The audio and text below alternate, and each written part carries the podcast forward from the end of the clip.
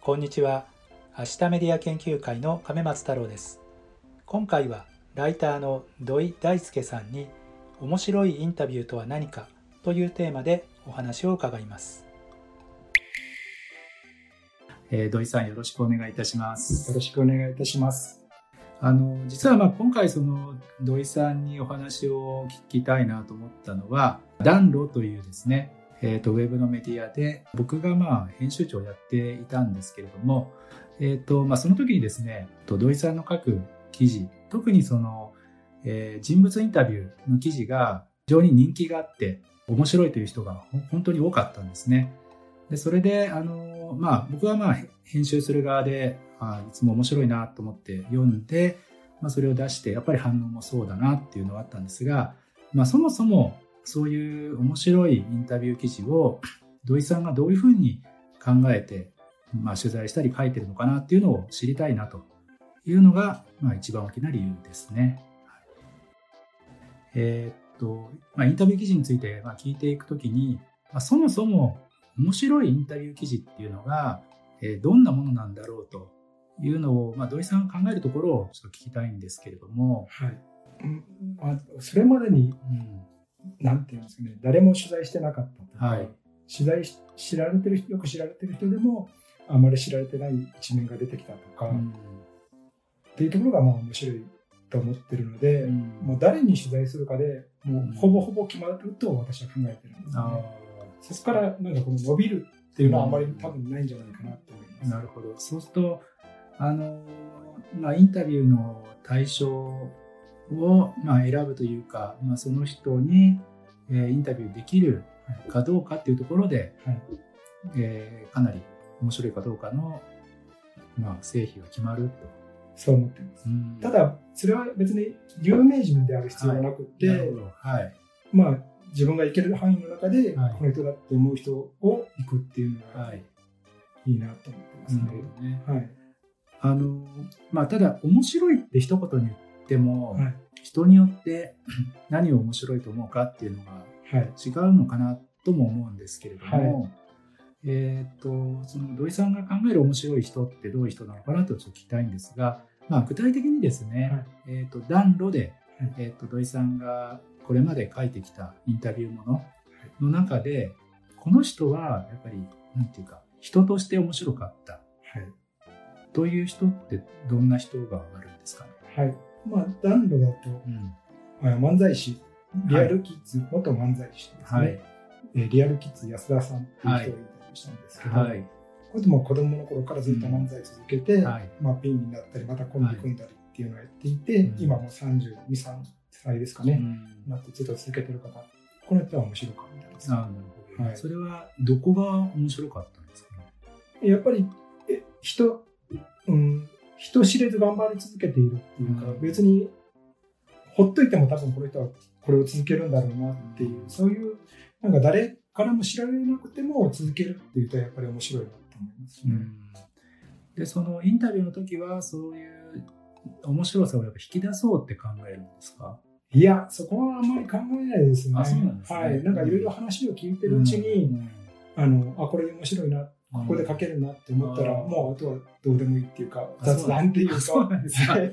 あその、まあちょっと繰り返しちょっと面白いっていう話なんですが、はい、あのやっぱそこで同じ人の話聞いても、はい、多分面白いって思うポイントが、はい、ライターによって違うんじゃないかなという気もするんですけど、そこは土井さんとしてはどう考えますかね？うん、まあえっ、と、そもそもの話になるんですけど、はいはい、ライターは、うん、面白くなくない記事を書けばいいと思ってるんですよ。面白くなくない記事。はい、面白い記事を書けばいいんじゃなくて、面白くなくない記事を書けば、はい、とりあえず合格なんじゃないかなと思っていて、はい、だからまあ今言ってる面白いっていうのは、面白くなくないっていうのを私は勝手に面白いって言ってるんですけど、はいそこがなんかあればいいと思っていて、その意味では面白くなくないっていうのは、なんか自分が出てる、その人が出ているところですよね。その人らしさはい。正直なところ。じゃあなんていうか変に盛り付けて、はい。えーっと面白くわざと面白くしようっていうんではなくて、はい、はい、そうでうん。できるだけその人の素の姿で、はい。まあ土井さんが言うところの面白くなくないはい。話を、はい。まあ、選んでまとめていくそうですね。なんか謙虚な感じですよはい。いね。だから人選びっていうか、その誰に聞くかっていうところが多分大事になるんだと思いますはいはい。なるほど。えーっと、まあ、土井さんが面白いと思う記事なんですけれども、えーこれまで書いた記事として、さっきあの、リアルキッズの、えー安田さんの話がありましたが、それ以外で、えー暖炉に書いてくれたインタビュー記事で、あこれは自分は面白いなと思うものはありますか？はい。えー民謡 DJ。あ民謡 DJ。はい。民謡かける DJ の。なるほどね。はい。えっと、多分ちょっとこの、知らない人はね、え民謡 DJ って何なの？っていうのがあるかもしれないので、それってどんなやつでしたっけ？あの、まあ、いわゆる DJ、はい。レコードかける DJ の二人組なんですけども、これが、えー新宿の歌舞伎町でうん。イベントをやっていて、はい。でそこの中で民謡だけ日本の民謡だけをかけてまあクラブイベントなのでみんなを踊らせる人たちがいる、はい。それたちにインタビューした記事です、まあ、とにかくこれが非常に、なんていうか、読まれたんですよね。はい。で特にあの、ツイッターとかで、えっと、SNS で非常になんていうか、面白いっていうことで、えっと、広がって、非常に多くの人が読んでくれた記事になったんですけど、あの、土井さんから見たら、この、何が面白かったんですかね？これもうん。その自分たちでどっか発表しようとか、はい。そういうことを考えずにうん。研究してる二人組なんですよ。あー。ずっと本を何冊も読んで、ね。レコードを何枚も集めて、うん民謡とは何なのかとか、うん。歴史とかを、はい。もう自分たちのための自分たちだけのために勉強してる人たちで、そこの話を聞けたうん時にも、これ面白くなるなって思いましたね。なるほど。そうすると、なんかその土井さんが面白いと思う人っていうのは、はいえーっと、まあ、外に向けて、はいえーっと、なんていうか、見せるためにやってるというよりは、もう自分がやりたいからやるとか、そうですね。あの、自分がこれは面白いと思ってるからやるんだ、好きだからやるんだっていうのを、はい。ある意味自然にもうできてしまってる人はい。ってことですかね。うんほっといてもやれる人は本当に強いと思いますね。うんだから、コレクションする人でも、うんなんか、その、人に見せるためにやる人っているじゃないですか。はいいつかこれを集めて、はい、はい。誰かに自慢したいんだっていう人と、はいあの、自分のためだけに、うんあの、集める人がいて、はい自分のために集める人の方が、やっぱり面白いし、うん世界を持ってる感じがしますね。まあ、なんていうか、ある意味その周りを意識してっていうんじゃなくて、はい。まあ本当に自分がやりたいことを、はいまあ、ある意味突き詰めてやってる人が多分土井さんは面白いと思ってる。あと安心感があるんですよ。安心感があるその自分が本当にこれから先も一人でやっていけるのかなっていう時に、あ、自分が？自分が、自分自身が、そういう時を見ると、あ、この人でも頑張ってるんだから、はい。もうこういう生き方もあるんだなっていうのが、ちょっとこう安心感がああ、そうなんですね。土井さんは今フリーでライターやってますけれども、はいそれは何ですか？変な話、なんでそういう状態でやってるんですか、る。まあ、じゃあこれしかできないからね。もっと他に、はい。なんかお金が良くて、才能があれば何でもやりますけどこれ多分これしかできないんだろうなと思ってあ諦めてる。なるほど。土井さんちなみに今いくつでしたっけ？42です。42です、はい。でそうすると大体まあ大学卒業して20年ぐらいってことですよね、でその20年ぐらいの中でフリーでやってるのがどれぐらいですか？えっ、と、ちょうど10年です。あ10年です、ね。はい。じゃあちょうど半々なんですね、はい。逆に言うとでも前半はサラリーマン。そうです。あそうですか、はい。でえっ、と主に編集系でしたっけ？ゲーム会社ですね。あゲーム会社はいでのサラリーマンをやってたと、はい。はい。そのじゃあ前半のサラリーマン生活と今のフリー生活。はい。は変な話比較するとどうですか？土井さんの中では。まあ、前半の会社員生活の方が、もちろんお金はいいですし、あ安定してるんですけど、うん。でも体調はなんか今の方がいいんですよね。そうなん会社員時代はなんかすぐに胃が悪くなったりとか、ストレスで、あのなんていうんですかね休みたくても休めないとか、はい寝込むとかはい夜にこう戻すとかうんあったんですけど、うん一切なくなりましたね。なるほどね。あのそうすると多分土井さんにはまあそういうフリーではい、やる方が合ってるらしいと。そう思ってます。ううんん、あともう、もう引き返せないと思うんで、もう 42 からもう会社員無理無理だろうって思ってんで、あそうなんとかこの方向の成功してる人をな参考にするしかないっていう。なるはいまあ土井さんがその仕事にしてるまあライター、はいまああるいは編集者っていう仕事については結構フリーランスでやってる人ってはい。まあまあいますよね。そうですねはい、そうするとあのそういう他のフリーのライターさんからなんていうかいろいろ役に立つ情報とか、はいうんコツを聞いたりっていうのはあるんですかね？あんまりないですね。はい。だってもう40過ぎてそもそもやってる人があんまりいないっていう。そうなはい。えー、なるほど。まあね、やっぱり、うん、あとは皆さん本出されてる人はすごいなと思いますよね。なんかそういう社会使命っていうか、うんそういうの持ってる人たちは偉いなと。土井さんは本は出したいって感じですか？いや、そう思わないんですよそうね。そうなんですよ。だから問題意識がないんですよ、あんまり。それはダメなんですよね。そこが不思議ですよね。なんか結構フリーのライターさんでね、やっぱりなんか本出して、はいまあ、またそこで仕事をね、はい。次見つけてっていうタイプの人もいるじゃないですか。はいはいそれってやっぱりその社会を良くしたいとか、うん人を面白がらせたいとかっていう意識がないとダメだと思うんですけど、私にはあんまりそれがなくって、人を面白がらせたいと思わないんですかあんまり思わないんですよ。だから食べていければいいんですよ、これで。本当ですか、はい。そうですね。だから、さっきの話につながるんですけど、その、面白くならない、面白くない、なくならない、何でしたっけ、面白くないの反対の記事を書けば、それでいいと思ってるので、はい。だからそこは、なんていうか、まあ、まあ僕からすると、やっぱ控えめというか、い。まあ、なんていうのかな、謙虚、まああるいはまあ誠実っていう感じかなと思うんですけど、それではないと思います。そもそも一つは、ライターが、うん。なんか、何かをしようなんておこがましいって思ってるんですよ。なんか人をはい面白がらせようとか、なんかこれで社会を変えてやるんだとか、人々をこっちに持っていくんだっていうのは、なんかおこがましいと思うんですよね。まあ、ある意味淡々と、はい。はい。なんていうか、自分が面白いと思ったところを、できるだけその人の言葉で伝えようって感じそうですね、そうですね。ははい。なので、その取材相手の魅力以上のことは絶対出てこないと思うんですよ。だからそこを、まあ、できるだけその魅力に近い、魅力を100だとしたら、100に近いことを書くようにするのが、ライターなのかなと思いますね。まあ、ある種、料理に例えると、素材がいいものを変に味付けしないまま、そのまま出しますみたいな。そうですね。それに近いかなはい素材が良ければ、もう何でも美味しい。うんそういう面白いインタビュー記事を書くために、えーそもそも面白い人に話を聞く必要があるということで、えー土井さんがですね、どうやってそういう面白い人を、まあ、見つけてくるのかなというあたりを聞けたらいいと思うんですが、はい。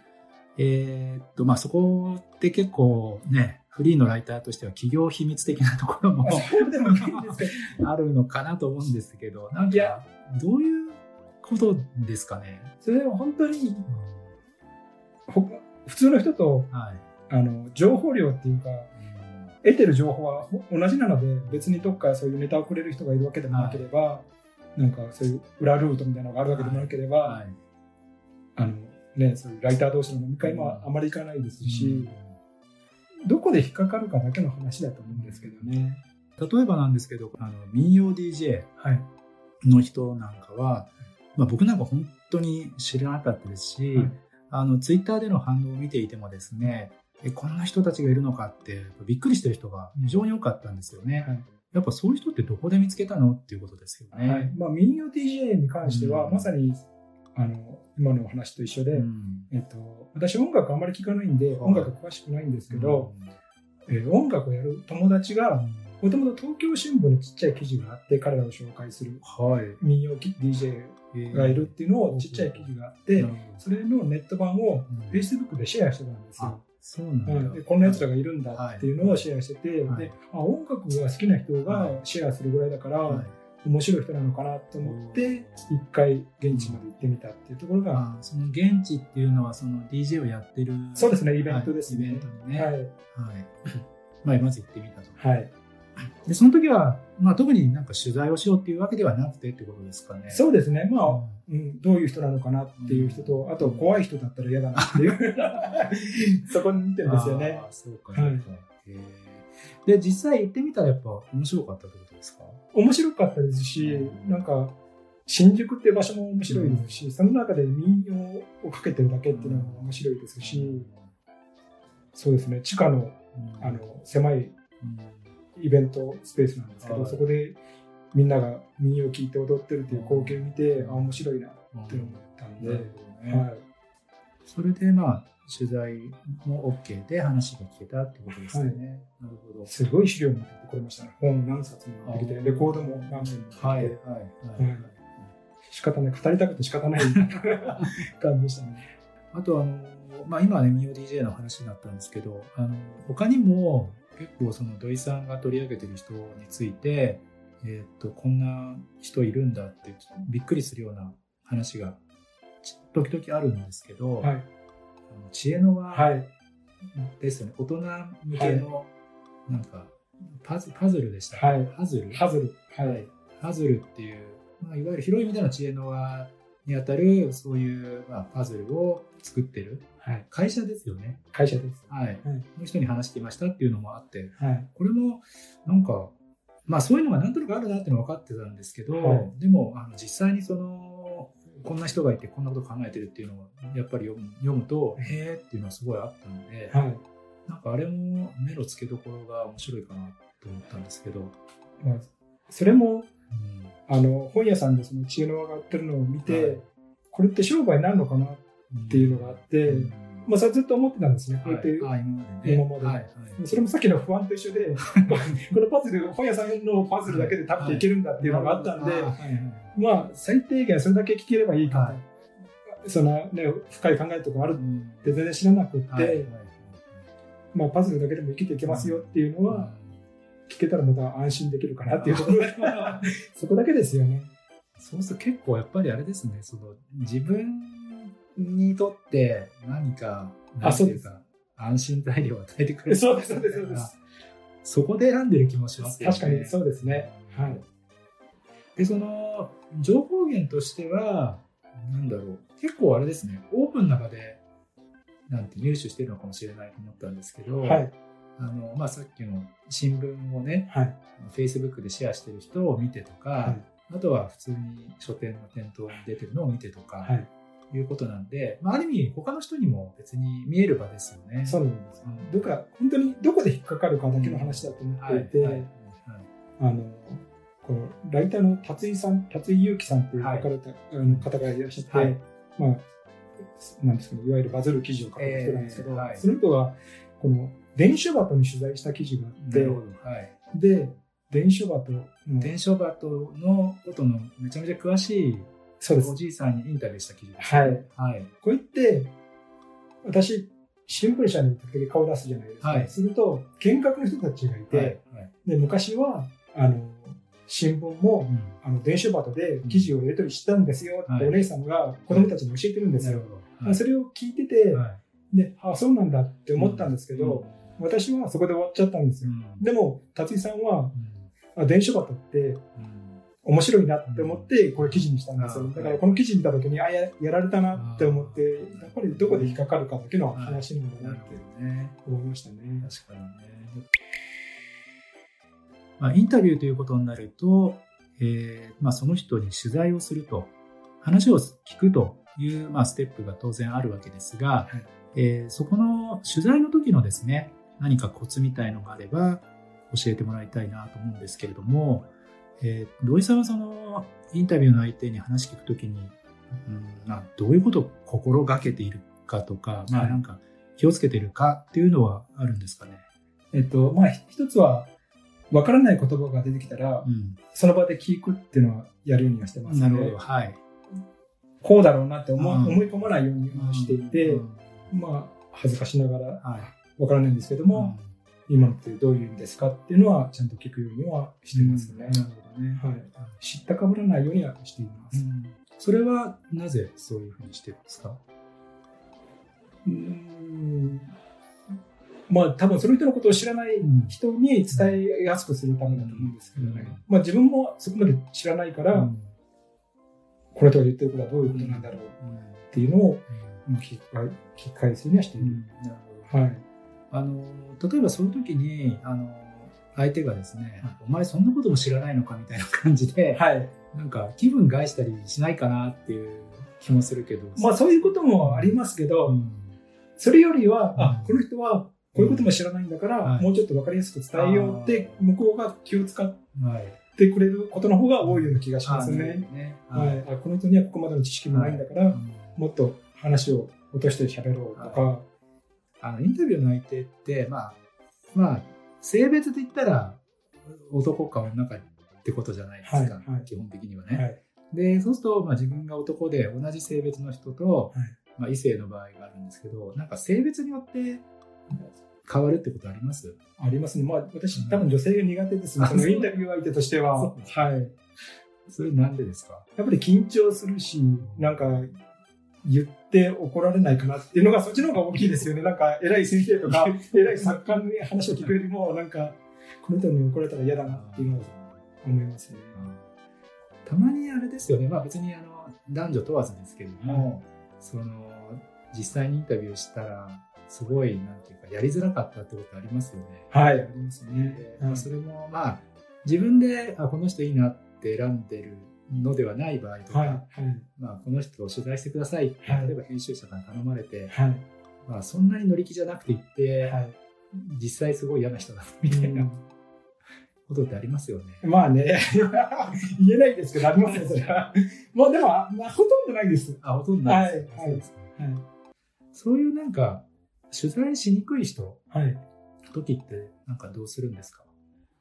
ああもう丁寧に聞くしかないですよね。あとは、まあ、時間かけるのと、あと、インタビューってどうしても後半の方がいい、ね、話が出てくることが多いので、打ち解けてきてってことなんですそうですね。あとは向こうも話してるうちに乗ってくるとか、うん思い出してくるとはかっていうのがあるんでしょうね。なので、そうですね。もう、ありがとうございましたって言ってからも、うんあの、テープレコーダー切らないですよね。はい。IC レコーダーはずっと切らなくそて、うかその後結構面白い話そうですね。まあ、雑談でちょっとリラックスしてからの方がね。そうですね。もう、こう、書類を片付け始めてから、それはそうですね、はい、休みの日何してますかみたいなはい。話をすると、そこからはい。つながったりするので、はい。はい。ねあとその取材の仕方っていうことで言うと、まあ、僕その土井さんのインタビュー記事読んでて思うのはあのなんか変な質問結構しますよね。ちょろっと。あなんだろうちょっと今パッてはい。言えないんだけど、あ、はい、なんだろういわゆるこのテーマがあって、はい、その本筋にあの沿った質問ももちろんしてるんだけど、はい。まあ、原稿の中では最後の方にポロッと出てくるんですけど、はい。ところでとか、はい。ちなみにみたいな感じで、はい、なんかすごいなんか変化球を打って。投げてくるなっていうのがあるんですけど、はい。あれはわざとやってるんですかね？うーん。自分と比較してっていうのは質問をよくやるんですよ。なんか、自分だったら、あの、そうはやらないんですけど、うんそれをやったのは何でですかっていうのはよく聞くと思っていて、土井さん自身と比較して。そうですね。だからそれがその変化球の質問につながるのかなっていう気がしますね。なるほどね。はい、私だったらそんなに野球部の部活朝から晩まで練習するなんてできないですけど、それを続けられたのは何でだと思いますかっていうふうになんか自分だったらできないっていう自分と比較するっていうことはよくやってる気がしますね。うんなるほど。えー取材をすると、まあ、今度は、えー原稿を書くと、はい。えー原稿にまとめるっていうことになりますが、えーそのインタビュー記事をまとめるときにですね、土井さんが気をつけてることっていうのは、えーどんなことですか？まあ、知ってる体で書かないっていう。専門誌、紙の専門の雑誌だったら、はい知ってることを前提に書いた方がいいと思うんですけど、ネットの場合は誰が読むのかわからないので、うん。まあ、自分が知ってることでもうん。知ってる体で書かないっうんていうんですかね、難しいんですけど、うん。はい、それは意識してますね。なるほど。はい。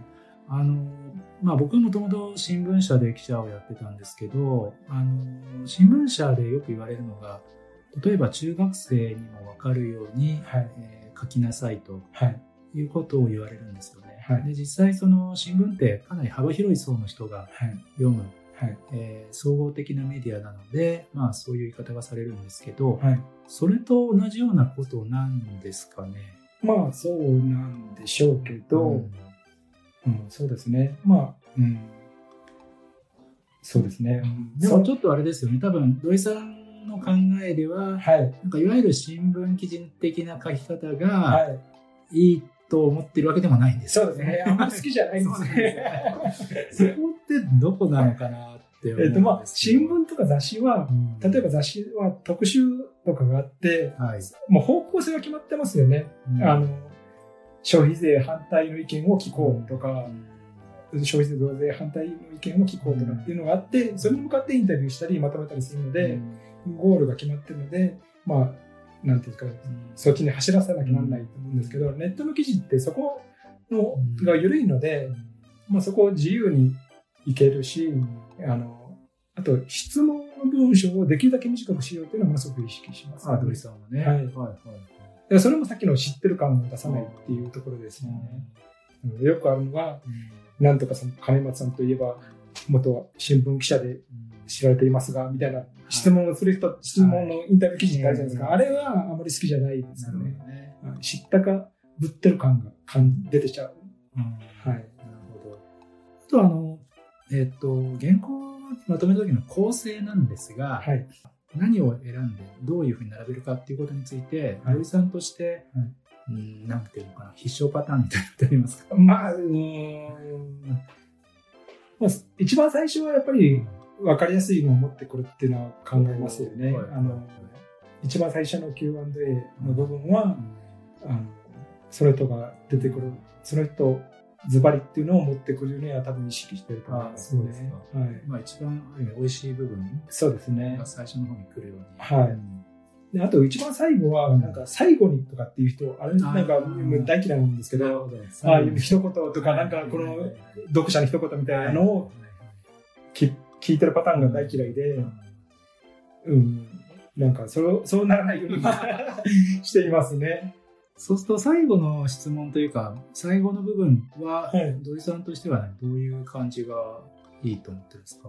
うん、まあ、その人の本音の本音が一番出てくるところを最後に持ってきてるかもしれないですね。はい思わずポロって言っちゃったっていうか、うん。まあ、そそれまでの受け答えを全部否定するような言葉でもいいんですけど、はい、本当はこんなことやりたくないんですけどねみたいなのがあったりすると、面白いかなって個人的には思ってます。はい。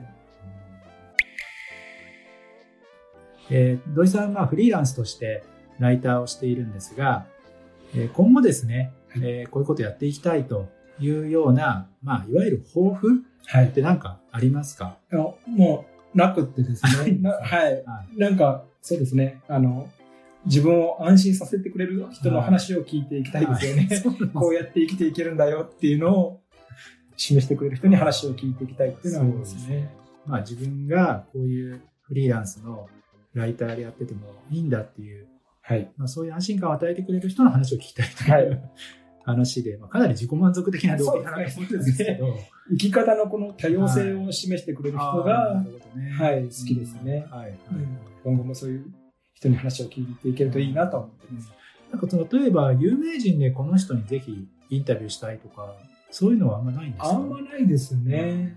うん、そうですね。あんまりその有名人を、の暮らしとかを知ってないので、うん仲良くなればこの人にもっと聞いてみたいって思うことがあるかもしれないですけど、そうすると、まあ、有名か無名かということよりも、はい。えーっとその人の生き方そうですね。に興味があるそうですね。ことですかね。はい。うんあといつかうん自分の親にインタビューしてみたいなっていうのがあって、はい。ななんで結婚したのとか、知ってます亀山さんって自分の親がなんでどうやって、あんまり知らないそうですよね聞きづらいそうなんですよ。ね。そうです。だからもうちょっと弱ってから聞こうかなと思って、親が。なるほど。はいあそうすごい身近な人に。そうですね。なんで、うん、結婚したのか知らないですし、どこが良かったのかとか、自分ね私が生まれてきた時にどう思ったのかとか、育てていく中でどう思ったのかとか、ちょっと興味ありますね。なるほど、はい、それは、えっと、父親、母親両方ですか？両方ですね。はい、まあね、聞きたくないけど、なんか聞いておかないと、後で後悔しそうな気もするし、っていうのありますね。それはあれですか？なんか、外に向けて記事にしたりすることもあり得るんですか？いやいやいや、全然全然。あ、もう聞くだけで。聞くだけ、聞くだけで。はい。はい、その仕事のあり方については、こういうふうにしていきたいっていうのはありますか？うん。それも特にないんですけど、でもね、あの、ちゃんとこの前向きっていうか、なんかその、成長させなきゃダメですよね、自分を。だから、それがあれば、でもそれがあれば多分会社員としてもうまくいってたと思うんですよ。で、それがないから会社員としてうまくいかず、フリーとしてもうまくいってないんだと思います。まあ、わかんないですけど。うまくいってないんだと思うんだけど。まあね、とにかく、うん、上昇志向は持ち続けていかなきゃなんないけど、見当たらないです、まだ。はい。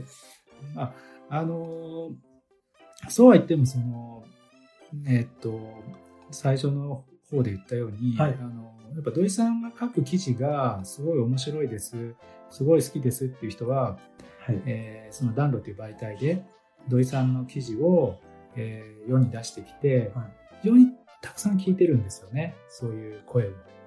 だから、やっぱりなんか、あの、ニーズがあるなと。はい。